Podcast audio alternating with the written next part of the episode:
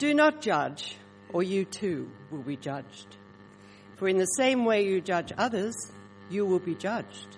And with the measure you use, it will be measured to you. Why do you look at the speck of sawdust in your brother's eye and pay no attention to the plank in your own eye? How can you say to your brother, "Let me take the speck out of your eye," when all the time there is a plank in your own eye? You hypocrite! First, take the plank out of your own eye, and then you will see clearly to remove the speck from your brother's eye. Do not give dogs what is sacred. Do not throw your pearls to pigs. If you do, they may trample them under their feet and turn and tear you to pieces. Ask, and it will be given to you. Seek, and you will find. Knock, and the door will be opened to you. For everyone who asks receives, the one who seeks finds, and to the one who knocks, the door will be opened. Which of you, if your son asks for bread, will give him a stone?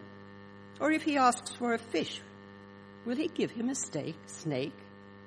If you then, though you are evil, know how to give good gifts to your children, how much more will your Father in heaven give good gifts to those who ask him? So, in everything, do to others what you would have them do to you. For this sums up the law and the prophets. His name was Alexander Severus. He was the Roman emperor from two twenty-two A D to two thirty-five A D.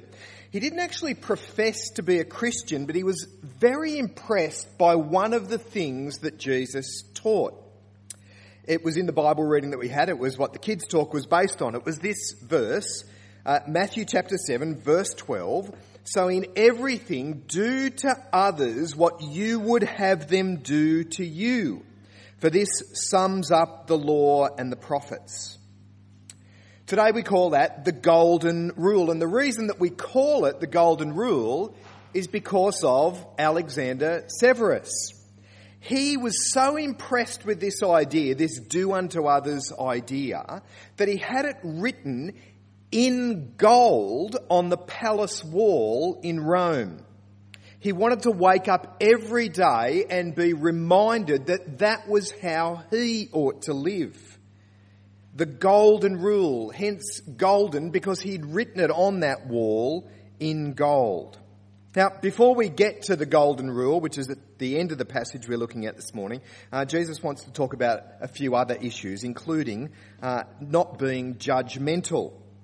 Seems to be no shortage of judgmental people in our world today. Just need to really listen to A M Talkback Radio and you'll hear a load of judgmentalism coming out of there.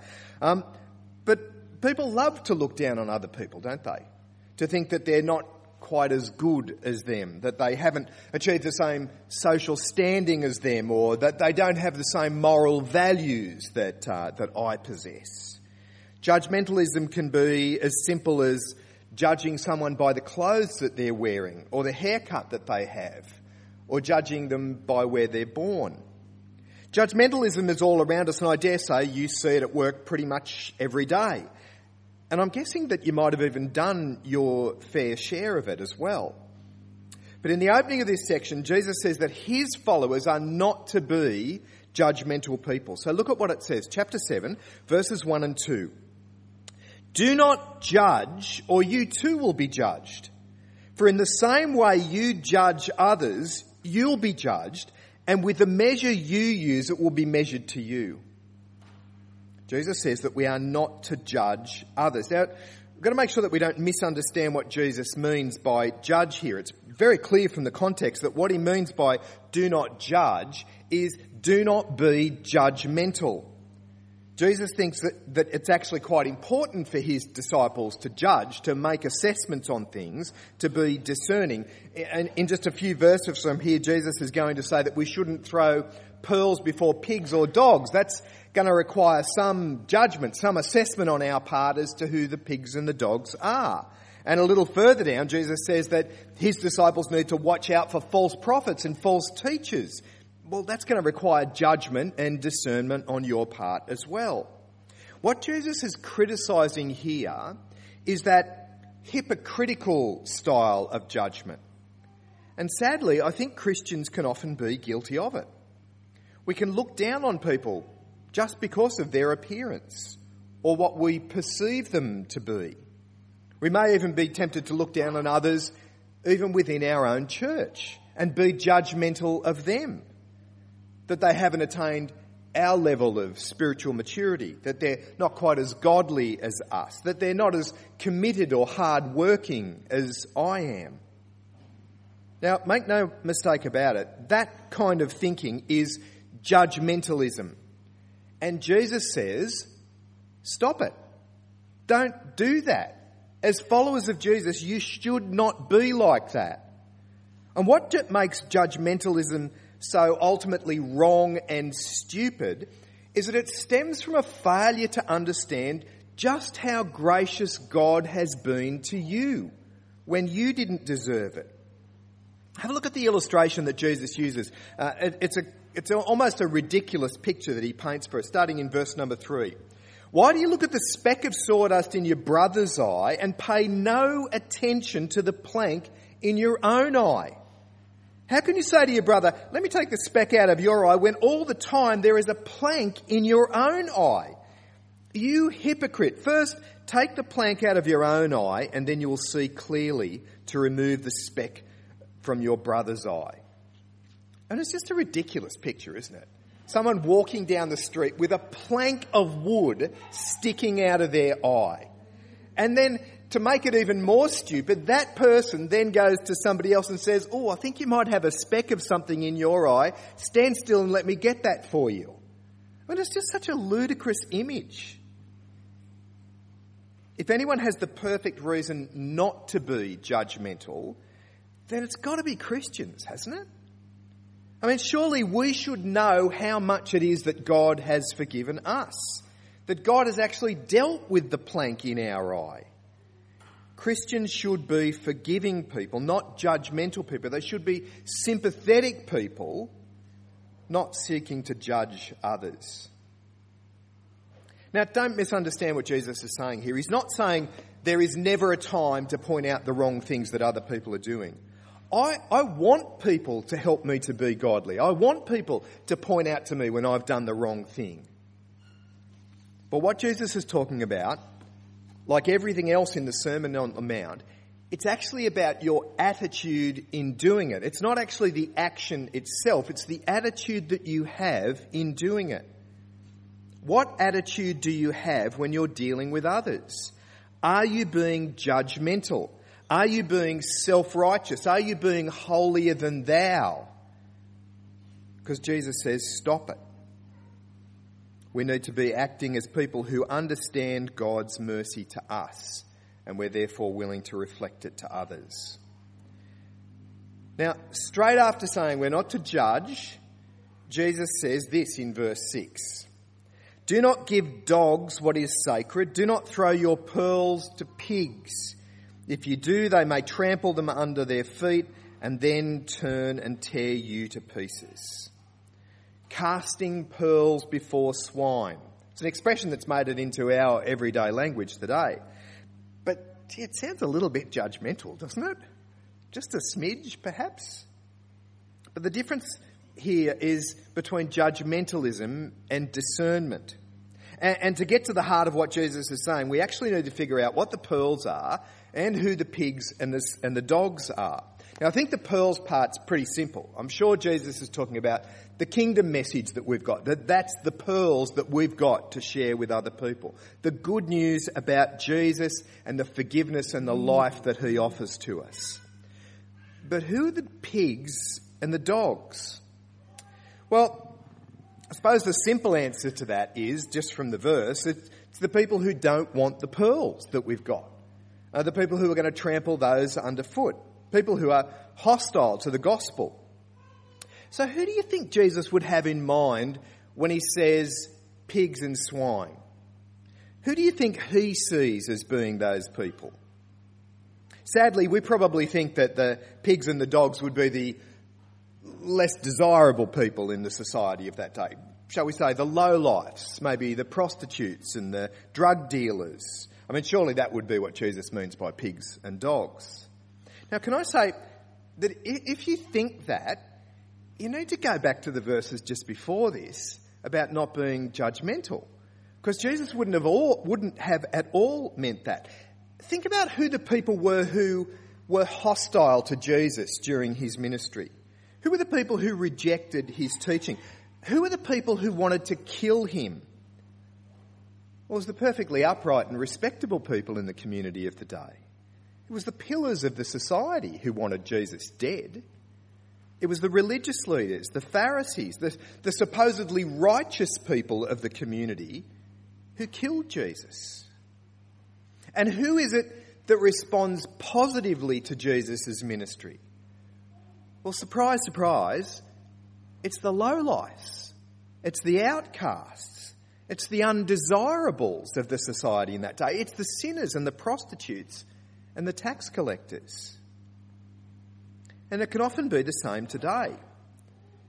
The people who can often be most hard-hearted to the gospel are the ones who think that they're doing just fine, that they don't need any help from anybody else, let alone Jesus. They will often be hostile to the idea that they need to be saved or forgiven because they're actually doing quite well all by themselves. I remember David Cook, who, uh, as a Presbyterian minister, he was preaching at a church in one of the leafy suburbs on the north shore of Sydney. And he was saying that everyone is sinful and that everyone needs to be forgiven. And as he was standing in the door, greeting people as they made their way out of church, an elderly gentleman came up to me, came up to him and said, "How dare you tell me that I am sinful and need to be forgiven? You don't even know me." Well, I would have thought the Bible says that he's sinful and that, need, that he needs to be forgiven. And often the people who are most responsive to the gospel are the ones who know that they need to be rescued, who know that they need to be forgiven. The point that Jesus is making here is that we shouldn't be wasting our time on people who are hostile to the message that we have to bring. Don't keep throwing pearls to people who've repeatedly made it clear that they want nothing to do with your message. Now, so far, Jesus has laid out some pretty big challenges in the Sermon on the Mount. Challenges about our attitude, challenges to make sure that our heart is right. Challenges in our attitudes about money, challenges about not being hypocrites when we pray or when we give to the poor, and now not being judgmental. Now, I don't know about you, but I can read through all of this and kind of feel this is all a bit beyond me. Like, I'm not sure that I can do this. And I think this is where verses seven and eight come in and why they're very important, because this is what Jesus says. "Ask, and it will be given to you. Seek and you will find. Knock and the door will be open to you. For everyone who asks receives, and he who seeks finds, and to him who knocks the door will be opened." In a way, these verses are the kind of beginning of the conclusion of the Sermon on the Mount. But Jesus is now throwing it back onto his listeners and he's saying, do you really want this? Do you really want to seek first God's kingdom and his righteousness? Do you really want to live changed lives? Do you want to live out these kingdom values in your life? Because if you do, Jesus says, then ask, seek, knock. If you want what Jesus is talking about here in the Sermon on the Mount, God would love nothing more than to give it to you. If you want to be more serious in your relationship with God, then ask. That's what Jesus says. And your loving Heavenly Father, well, he wants what is best for you and he will willingly give it to you. And that's why he gives that little illustration there in verse nine. Which of you, if your son asks for bread, will give him a stone? Or if he asks for a fish, will give him a snake? If you then, though you are evil, know how to give good gifts to your children, how much more will your Father in heaven give good gifts to those who ask him? And then Jesus finishes this section with the golden rule. Do unto others as you would have them do unto you. For this sums up the law and the prophets. There's a kind of a modern day translation of that one that says, do unto others before they do unto you. But that's not what Jesus is talking about. Jesus says that we are to do unto others what we would expect from them. We are to have God's heart for people, God's heart for others. Jesus says that we should treat others the way that we would want to be treated. It's a limitless kind of command, isn't it? I mean, it's something that applies to every single person that you come in contact with. In your home, uh, when you're standing at the checkout at Woolworths, even that annoying next-door neighbour, this applies to them as well. And it's a command that you're not just to do once, it's an attitude that you're to have all the time. And amazingly, Jesus says that it actually sums up the whole Old Testament. Do unto others as you would have them do to you. But do you know the thing that stands out for me in this section? It's that bit about judgmentalism. See, because I know that I often am judgmental. And to make matters worse, I know that I shouldn't be judgmental. I mean, it generally only happens in my mind. It's only things that I think. I don't say anything or act on it. But the sad thing is it happens all too often. There will be people that I will make an assessment of just on the basis of the way that they're dressed or the way that they look. There will be people who I will somehow think that I am better than for no good reason. There's a spirit of judgmentalism, and I'm, I'm going to guess that it might be there with a, one or two other people here as well. I had a friend when we lived up on the North Coast, his name was Warren. Devoted husband and father, and just a really nice guy. But if you met Warren, I'm not sure what would be the first thing that you'd notice about him. Could be the tattoos all the way up and down his arms. It could be all of the earrings that he had in his ears, or, or the big long ponytail that he had.